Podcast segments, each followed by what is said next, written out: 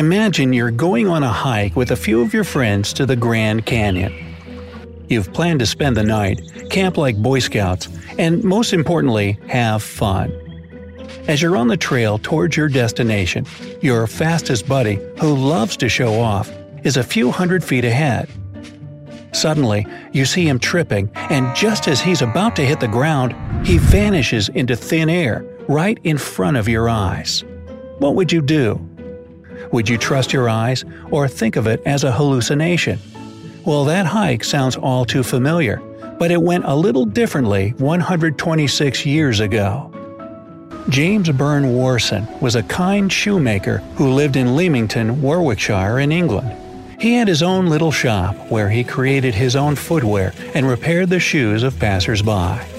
He was a humble, honest, and respected man, but just like all of us, he had some negative traits that other people didn't appreciate that much. He enjoyed showing off from time to time, and he also loved challenging people into doing things for fun. On September 3, 1873, he and a few of his friends were walking around town, talking and having a laugh. Suddenly, an idea flashed into James' mind to play a game. Since he was a man who continually sought approval and loved attention, he thought of an excellent way to get his dose of recognition.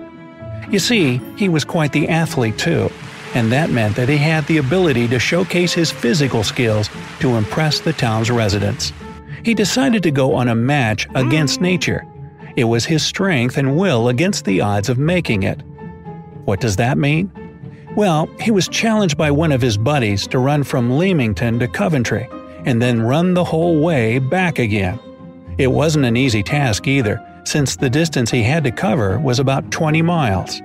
To help you understand, it would have taken him six hours had he walked the whole way. And assuming he was running approximately 7 miles per hour, that meant he needed more than 3 hours to complete his journey. No, he wasn't Superman, and he would get regular breaks to catch his breath. Not one to shy away from a task, his bravery kicked in, and his reply was, Challenge accepted.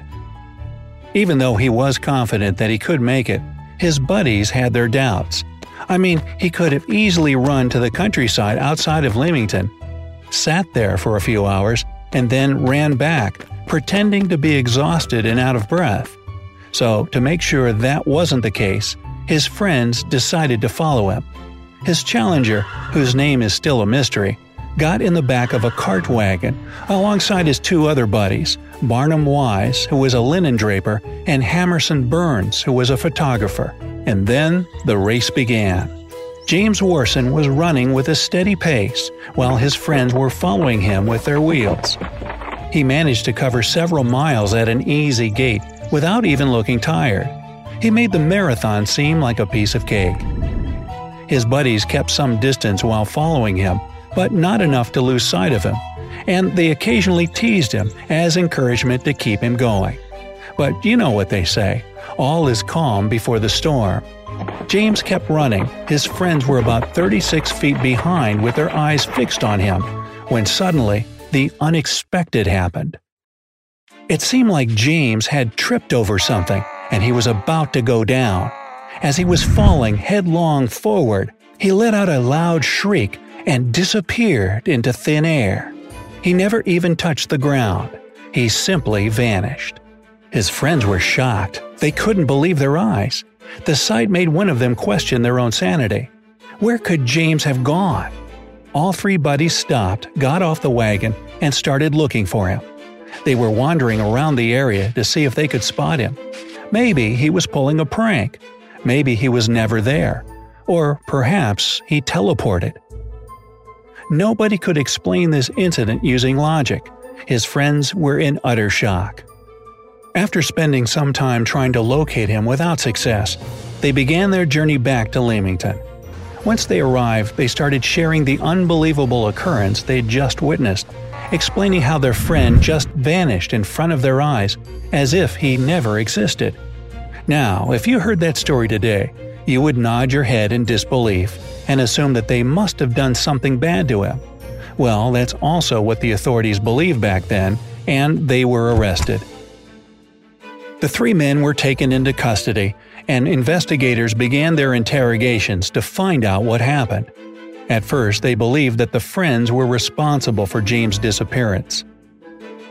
However, after a while, they had no evidence to support that. And since he was never found, they couldn't be prosecuted. The story made headlines, and people started coming out with theories about what happened. Some believe that those three guys were concealing the truth about how the events progressed out there. Some others believe that they were telling the truth. But others took a more surrealistic approach to explain what truly happened. Besides, the world and the universe were still a hmm. mystery in the 1870s. Some theories say that James accidentally entered a fourth dimension, which made him disappear. Okay, we all know that we use 3D to both explain and measure width, height, and depth. But what happens if we enter a fourth dimension? Well, you can't. Fourth dimensional space is a hypothetical direction in our 3D geometry. It's used by mathematicians to explain something using spatial dimensions. So a human entering an imaginary dimension couldn't have been possible. Another theory claimed that James had teleported. While he was running to get to his destination and win the challenge, he teleported to a different place, maybe even a different country. Does that mean he exceeded his capabilities and won the race? All kidding aside, even if people believe that teleportation was possible back then, it's certainly not possible now. However, quantum teleportation is a real and a very interesting phenomenon, but that's a whole different story. So, what truly happened out there? Could this be a figment of their imagination? The answer isn't that simple, and I'll get to that in a hmm. sec. This event was written about by Ambrose Gwinnett Bierce, who was a well respected journalist and storyteller in the 19th century. The disappearance of James Worson was named The Unfinished Race, and it was published in 1888. There's no evidence that James Worson was a fictional character. Let's not forget that Bierce, the writer of the story, was usually investigating strange happenings, which is what gained him recognition for his excellent journalism. But here's where it gets interesting. We all know the saying that history repeats itself, and that's exactly what happened here. Ambrose Bierce, like James Worson, went missing, leaving no traces behind him. At the age of 71 to 72 years old, the famous writer traveled to Mexico. There, he met the revolutionary Francisco Pancho Villa and joined him as an observer. On December 26, 1913, Ambrose wrote a letter to one of his closest friends and fellow journalist, Blanche Partington.